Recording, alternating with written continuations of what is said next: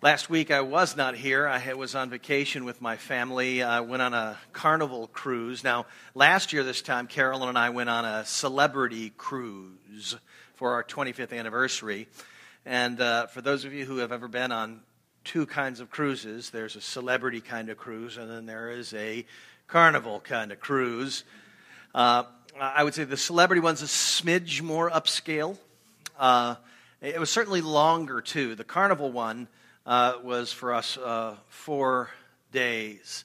Uh, the celebrity one was like seven. Uh, the carnival one, we took our kids with us. Uh, the celebrity one, we didn't.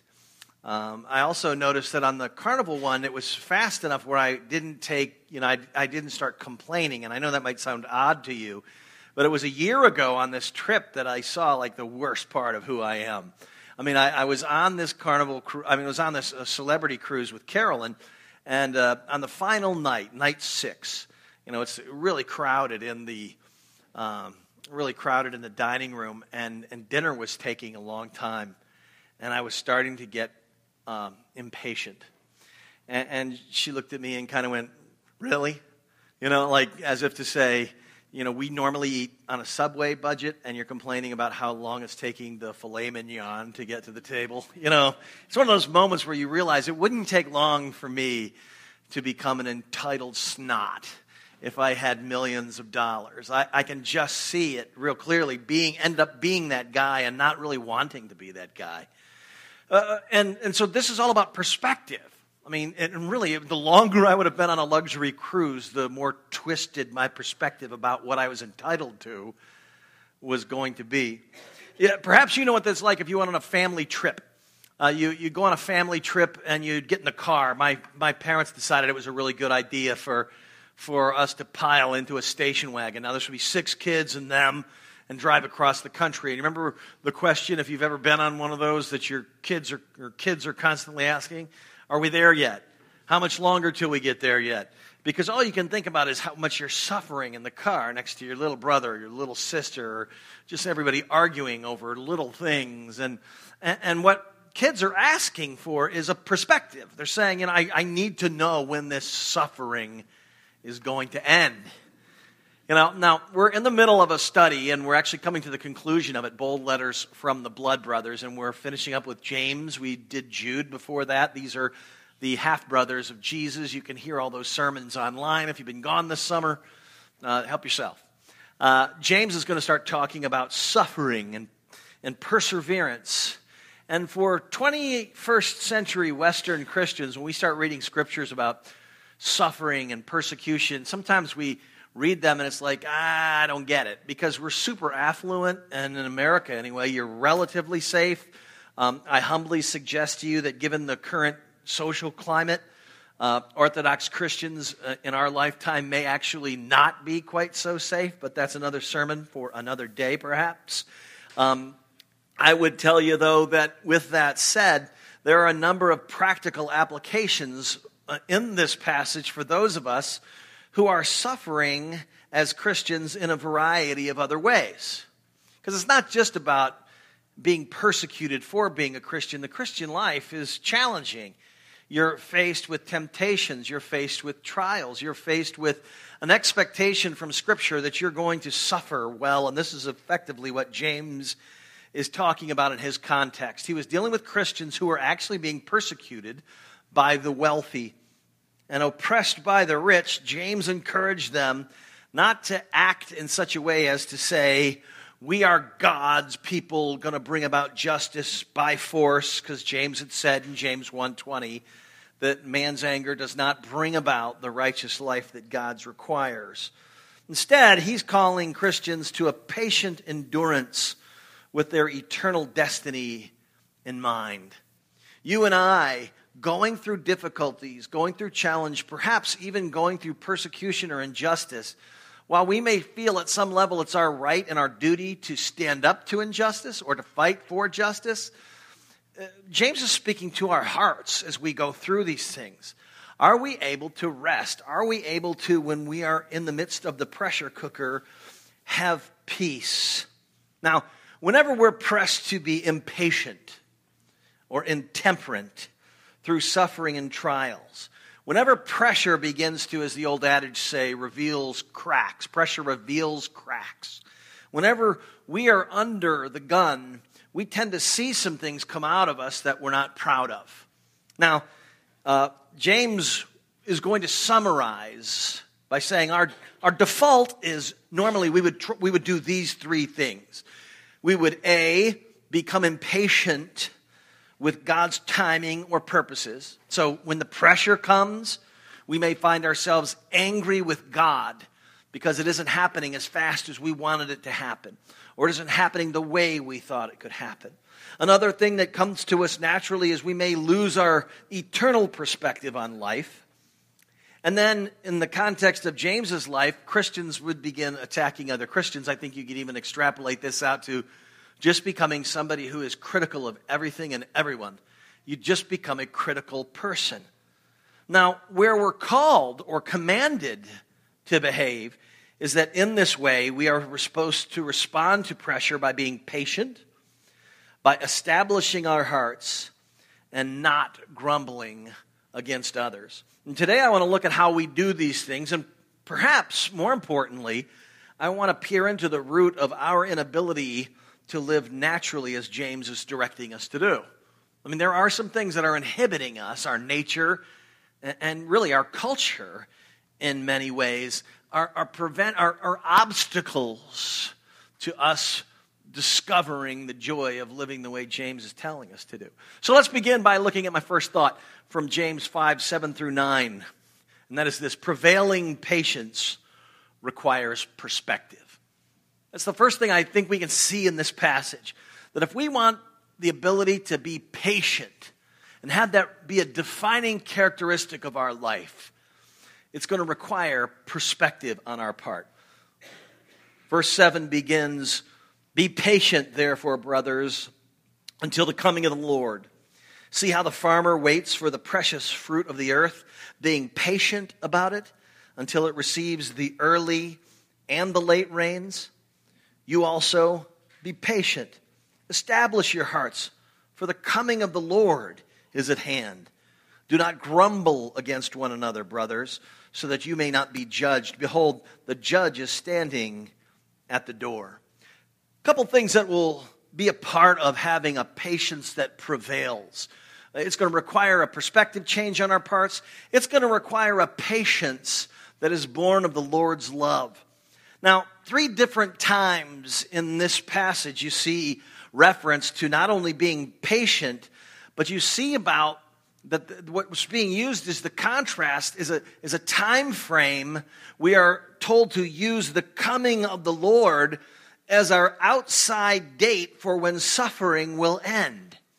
Now enduring suffering gets easier when you know the end date right? You ever had a job you couldn't stand and you were going to leave in three months? It's a lot easier when you know three months is coming. You know, if you're in a, if you're in school and you go, I'm just so tired of this, but you're a senior, you realize I'm close. One more year of this, and then I'm on to the next thing in life. Thank the Lord.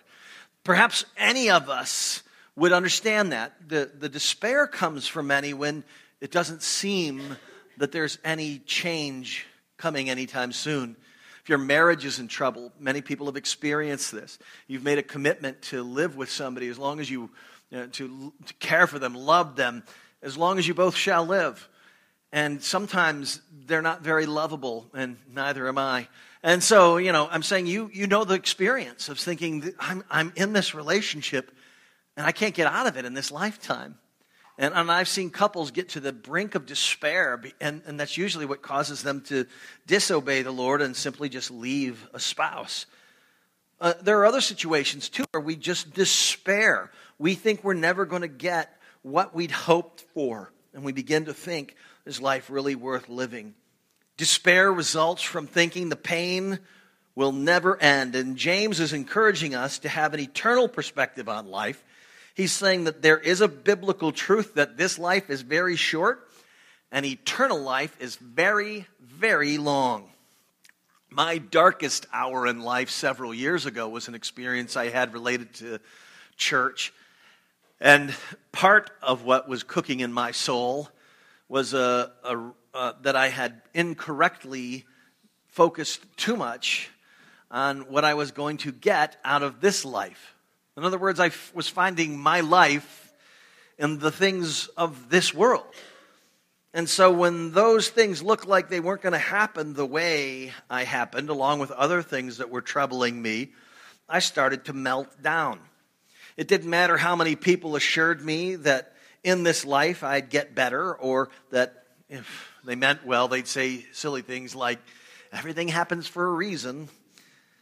But I could not convince myself of this. My root problem was I was focused on earthly things to provide what was really making me live. When that happens, my perspective gets twisted. And part of that is the perspective that this life is really what it's all about. And ultimately, what you discover, as I did, is that it's a math problem. You say, What in the world are you talking about? Well, I would despair of life if what gave me life was only going to last for 40 more years. I would find myself saying, you know what, I'm suffering in this life, and my whole life is built up in this, and I can't endure. But if I have an eternal perspective, I begin to see, as James would instruct us here, that we're supposed to focus on the reality of the coming of the Lord. That's when the suffering ends, and eternal life goes on for a really long time after that. So when I say it's a math problem, I'm saying if my whole life is focused on these 40 years and I have no perspective on what eternity is going to look like, then 40 years seems like an awfully long time.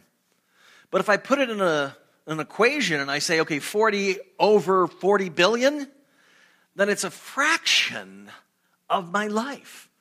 It's merely a fraction of my existence. Will I be exper- assuming I'm even going to suffer for the remaining whatever years I have on this earth. Comparatively, we're told to really see life for what it is. So my problem was what was giving me life and how long that life was perceived to go on. I was looking too much to the stuff of earth to satisfy a soul that will only be satisfied as it finds its purpose in knowing and enjoying God. Jesus said something in Luke chapter 12, verses 13 through 15. I, w- I always love this passage because it shows the obnoxious nature of human beings, me amongst them. Someone in the crowd said to him, I'm quoting from Luke 12, quote, Teacher, tell my brother to divide the inheritance with me. That's an amazing thing that somebody would just kind of interject a stranger, for all intents and purposes, into a legal problem and say, you know, you seem like a good guy. Tell my brother to give me the money he owes me. I mean, this is a really obnoxious request of the creator of the universe. But here we go. Jesus responds to him, Man, who made me a judge or an arbiter over you? I love that. And then he said to them, Take care and be on your guard against all covetousness, for one's life does not consist in the abundance of his possessions. See, abundance of life is found in the presence of God. We're called to experience God, and, and then we're supposed to see in finding our life in Jesus, finding our hope in Him, finding our joy and walking with our Creator, that that's never going to end. So, regardless of how difficult some of life's circumstances are, if those aren't the source of my life, the source of my life continues. But it's not just perspective based on life's length, it's a patience that's born of the Lord's love. James is reiterating his point from earlier in the letter. See, he was mentioning, and we've talked about it in sermons past, that often what comes out of our mouth is indicative of something that's going on deep, deep inside of us. Grumbling against one another, complaining, trash talking, criticizing. All these things are indicative of a heart that is impatient with others. And oftentimes, it's because that heart largely still believes that God is impatient with them. And this is where we talk about gospel application. When we talk about rooting ourselves deeply in the gospel of grace, see, the degree to which we are patient with others is the degree to which we are growing to understand how patient the Lord is with us. See, as you understand his disposition towards you as gracious, you can't help but be gracious towards others. The degree to which we are patient demonstrates how much of the Lord's patience we really understand, we really have experienced. I regret to inform you that this is a major area of weakness for your pastor, and I'm not talking about Brooks. It's something against which I continually fight. And when I see my impatience, I'm forced to face down the reality that I don't understand God's love like I need to. And so the pursuit of God for me is not just a religious obligation, it is something that I desperately need to do because if I clearly don't get it. I mean, I clearly don't comprehend it. And that's evidenced by how unloving I can be at times to others. Jesus told this great story in response to some people. He visited this guy Peter's house, and, and there was an adulterous woman there who came in and she wept at his feet and washed his feet with her hair. And it was an amazing act of thankfulness and gratitude. She was she was worshiping him because she'd felt in his presence such amazing grace. And they started to grumble and they said, you know, hey, if you really knew who this woman was, you wouldn't be, you know, so comfortable with her touching you. And Jesus arrests their attention in Luke chapter 7, verses 41 through 47, and, and he says this A certain moneylender had two debtors. One owed 500 denarii and the other 50. When they could not pay, he canceled the debt of both. Now, which of them will love him more? And Simon answered, The one, I suppose, for whom he canceled the larger debt. And he said to him, You've judged rightly. Then turning toward the woman, he said to Simon, Do you see this woman? I entered your house. You gave me no water for my feet, but she has wet my feet with her tears and wiped them with her hair. You gave me no kiss, but from the time I came in, she has not ceased to kiss my feet. You did not anoint my head with oil, but she has anointed my feet with ointment. Therefore, I tell you, her sins, which are many, are forgiven, for she loved much. But he who is forgiven little loves little. Understand, he's not saying that she did all these things and then he forgave her of her sins. He's saying because she's been forgiven of so much by me, she's overwhelmed with gratitude. It is what defines her life. Otherwise, we tend to think we're entitled. We tend to think that we deserve forgiveness. And he's saying that's not the case. Whoever has been forgiven a lot loves a lot. And so when I don't love you well, that says something about me, about how little I understand how much God has loved me. And that is what should pull you and I into deeper fellowship. It should draw us, it should cause us, it should compel us, it should cause us to see, oh, dear Father, the problem of me being unloving towards others is I don't get how much you love me. I really don't understand it. I see my life, I see how unloving I have been and how unloving I am. The key to that is not just deciding one day, okay, I'm going to start loving people well. It's saying, Jesus, I don't know what it means to be loved like this. Help me. As I mentioned, we went on a cruise, and part of that cruise goes to Ensenada, Mexico, which of course is a one time thing. You never want to go to Ensenada twice.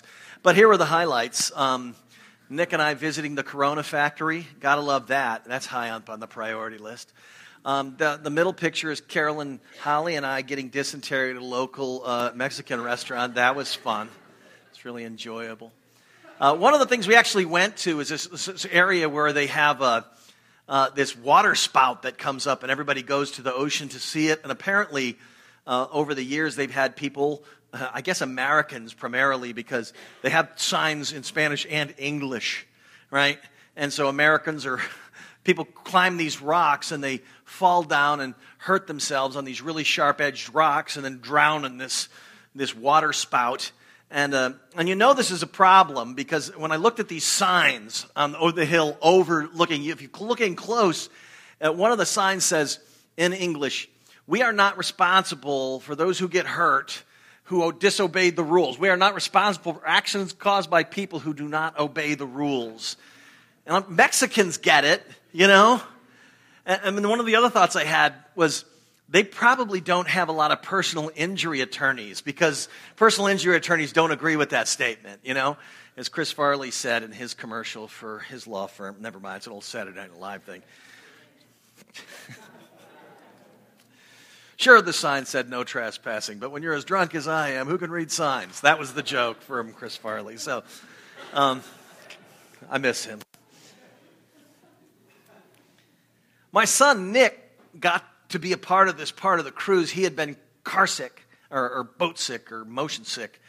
And he really took some courage for him to get out of bed because he wasn't feeling like walking with us. But now he can look back on that day and say, you know, I was a part of those family experiences um, because he was there.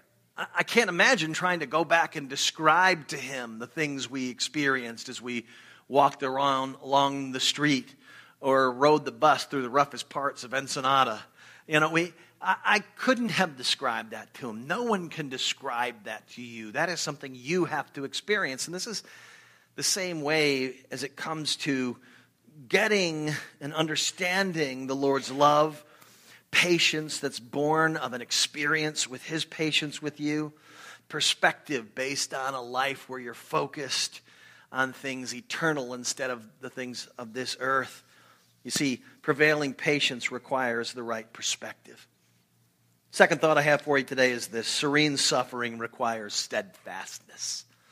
You're going to have peace through the midst of trial it's going to require some steadfastness on your part. James speaks very truthfully to us in saying, as an example of suffering and patience, brothers, take the prophets who spoke in the name of the Lord. Behold, we consider those blessed who remain steadfast. You've heard of the steadfastness of Job, and you have seen the purpose of the Lord, how the Lord is compassionate and merciful. I mean, if I were to translate this into the modern day vernacular, we don't remember people who don't heroically fight through the difficulty. Do you remember the names of anybody from any of the great world wars who, who ran away from battle? Who did not face it? We no, we think of the great names of World War II, the greatest generation. We we call up the names like Eisenhower and and, and Patton and, and other people who fought to liberate Europe. See, we, we, he's saying, remember the prophets of old? We, we honor the ones who were steadfast. And he's calling us to the same level of steadfastness and, and tells us, and we're the ones who know how gracious and compassionate, how compassionate and merciful the Lord is. Steadfastness is defined as a firm loyalty and constant, unswerving dedication to something or someone. When something or someone is steadfast, they are fixed, unchanging, solidly established, immovable, irrefutable, unalterable, and completely dependable. Well, obviously, that's none of us, but this is how God describes himself. Malachi 3 6 is one of my favorite verses. God says, and I love this translation of it I am the Lord and I change not. You can actually hear a British guy saying that. And it sounds a lot better, doesn't it? I change not. I mean, I'm really terrible at accents, but you get the idea. James is calling us to mirror God's steadfastness as it pertains to not simply to character development, but more fundamentally He's asking us to steadfastly pursue fellowship with the Lord. See, this is why we were created to know God, to enjoy God, and to glorify God. And I don't care how tough a guy you are or how tough a woman you are, and you think, well, I don't, you know, I, I don't need anybody else. That's not the characteristic that is supposed to be the one that is the most understood of a believer. King David was the greatest warrior of his day, the king of Israel. And you can hear in, in the Psalms where David will cry out for the Lord. In Psalm 63, King David, macho King David, cries out, Oh God, you are my God. Earnestly I seek you. My soul thirsts for you. My flesh faints for you, as in a dry and weary land where there is no water. So I have looked upon you in the sanctuary, beholding your power and glory, because your steadfast love is better than life. My lips will praise you. So I will bless you as long as I live. In your name I will lift up my hands. My soul will be satisfied as with fat and rich food, and my mouth will praise you with joyful lips when I remember you upon my bed and meditate on you in the watches of the night. For you have been my help, and in the shadow of your wings I will sing for joy. My soul clings to you, your right hand upholds me. A person who'd risen to the top. David had it all, David blew it all. David made lots of mistakes. David was a man's man. And he's still saying the thing that gave him the most joy in life was interacting with the presence of God, going to the temple and beholding the beauty of God, meditating on God in his bed. These were the things that gave him life. He even said, Your love is better than life. He was a man that was looking to eternal things to satisfy his soul's deepest longing. The gospel, the good news, has made us Jesus has made us in the gospel his daughters and sons, the daughters and sons of the Most High God. We're the beloved children of the Father. And verse 11 says, We've seen the purposes of the Lord, how the Lord is compassionate and merciful. And we are called to steadfastly pursue God, like we'd pursue water if we were wandering in the desert and literally dying of thirst. There might be mirages that we'd have to resist and trust God that He was going to provide a true oasis where real life giving water would quench our souls. And this is the type of thirst we're called to pursue God with that kind of rigor. We are a gospel centered church. Perhaps you heard that term bantered about. Uh, we must be a gospel centered church. It says so on the internet. Um, what we mean by that is that it isn't enough for a person, because a person doesn't have it within them, to say, I'm just going to try harder to be steadfast and patient. Today, I'm going to grit my teeth and I am going to become steadfast, patient, and loving. Looking to Jesus is the only way we're going to have either the inclination to really do this or the strength to see it come about in our life. And that doesn't mean that we're going to go through a positive thinking, you know, mantra each morning or simply commit ourselves to speaking different truths. Our daily encounter with God is a relational one.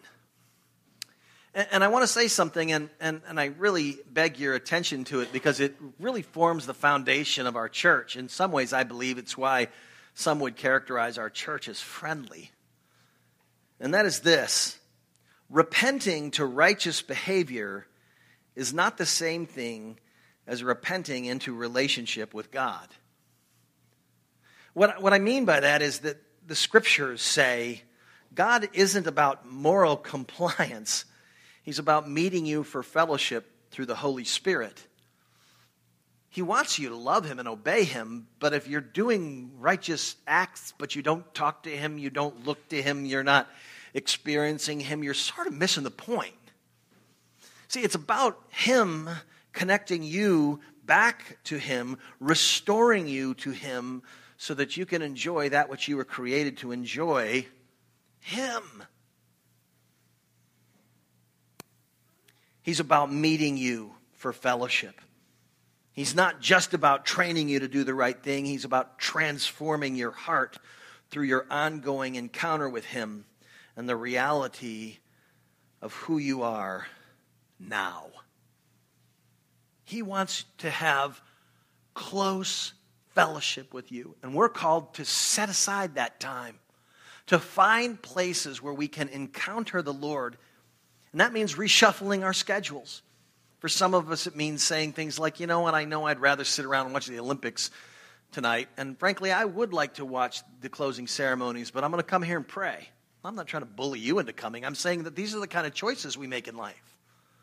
I'm going to get up half an hour earlier to meditate on Scripture and to think about God, not because He's going to like me anymore, but because that's where I find life. That's how I get water for my thirsty soul. That's where the well is. On this cruise we just went on, they have this section of the boat called Serenity Deck, right? And, and this really, uh, what makes it serene is that no kids are allowed. And, and, and, no music. So it's not like the, you know, the Carnival Fun Squad out there playing Uptown Funk 24 hours a day. You know, it's, it's, which is just horrible. You know, I mean, just if, you know, how many weddings have I been to where it's, oh, it's Uptown Funk again? And it's just like, I just do not need to hear this song one more time. Thank you very much. No line dancing on the Serenity deck. No fattest guy on the boat contest, thank the Lord, because I didn't want to get entered into that one. Just, just hanging out. You know what I mean? This is uh, my favorite thing to do on the cruise. My daughter took a picture of me enjoying fruity drink. And that's, uh, and yes, I am wearing a shirt because it's the Serenity deck. And uh, out of respect for others' desire for serenity, they don't need to see me without a shirt. Swimming in a pool with a long sleeve sun shirt. Anyway, um, the whole time I'm out on this deck called the Serenity Deck, though, for those of us who are fans of Seinfeld, all I could think about was the Serenity Now episode. now, if you're not familiar with this episode of Seinfeld, this is where George's dad has been told to control his blood pressure. He needs to recite this mantra of serenity now. All right? the problem is, is that he yells it, which sort of defeats the purpose. Serenity now! You know, because he's like intense, you know? It's supposed to be this thing where you kind of go, serenity now, you know? Now, there are Christian expressions of this type of psychology, just so you know. It's called the health and wealth movement. There are people that will say, you know, it's really important to just say the right things. Just repeat the mantra I am rich. I am rich in Jesus. I am a winner. I am a winner in Jesus. I'm not sick, even though the thermometer says 104 and I should go to the emergency room. It's that kind of crazy talk. I'm here to tell you today that serenity is not ignoring your circumstances. There's no getting away from being persecuted as the people in James's era uh, were. If you've had a, a loved one pass away, uh, no mantra is going to make you miss them any less. The real pain in life exists. The, the, the goal is to experience a sense of peace with God amidst that storm. Genuine Christ centered peace comes when we recognize the presence of God in our lives, like the rest that comes when you eat lunch at a restaurant and you see that there are plenty of police around. You know, for me, when I was on the cruise, my serenity deck turned into a devotional moment every morning because if, what you discover on a cruise is that, you know, in the morning, like 7.30, everybody's hungover, so they stay in bed. And so the serenity deck is literally empty. And so I go out there with my Bible and my, and my journal and, and just really enjoy kind of a morning of quiet. And, and this is where God has promised you and I to experience Him. The presence of the Lord is what gives us courage. The presence of the Lord is what reminds us that whatever we're suffering through, it's temporary, especially in light of eternity. The presence of the Lord is what gives us joy and peace in the midst of difficult seasons. So we're told, as was David, that we're to pursue God. We're to steadfastly seek Him in the tabernacle in the temple, David said he attended worship with others and saw the beauty of the Lord. We read scripture, we pray, all so we can know the serene presence of God. See, while walking with Him, our affections are set on Him, and things above become more important to us than things below. And we begin to see life's difficulties for what they are. And this is what James is saying to us today your suffering, your struggle, your pain, it is a temporary season of trial that will most certainly fo- be followed by an eternity of joy. So let's pray that we would see that today, okay? Father, today we are all experiencing challenges of one sort or another. They could be relational, they could be marital. Father, I every week talk to a friend who's really battling. Father, it just could be work. Our work circumstances have been difficult and challenging. Some of us are physically suffering. We're emotionally suffering the end of a relationship or the death of a loved one.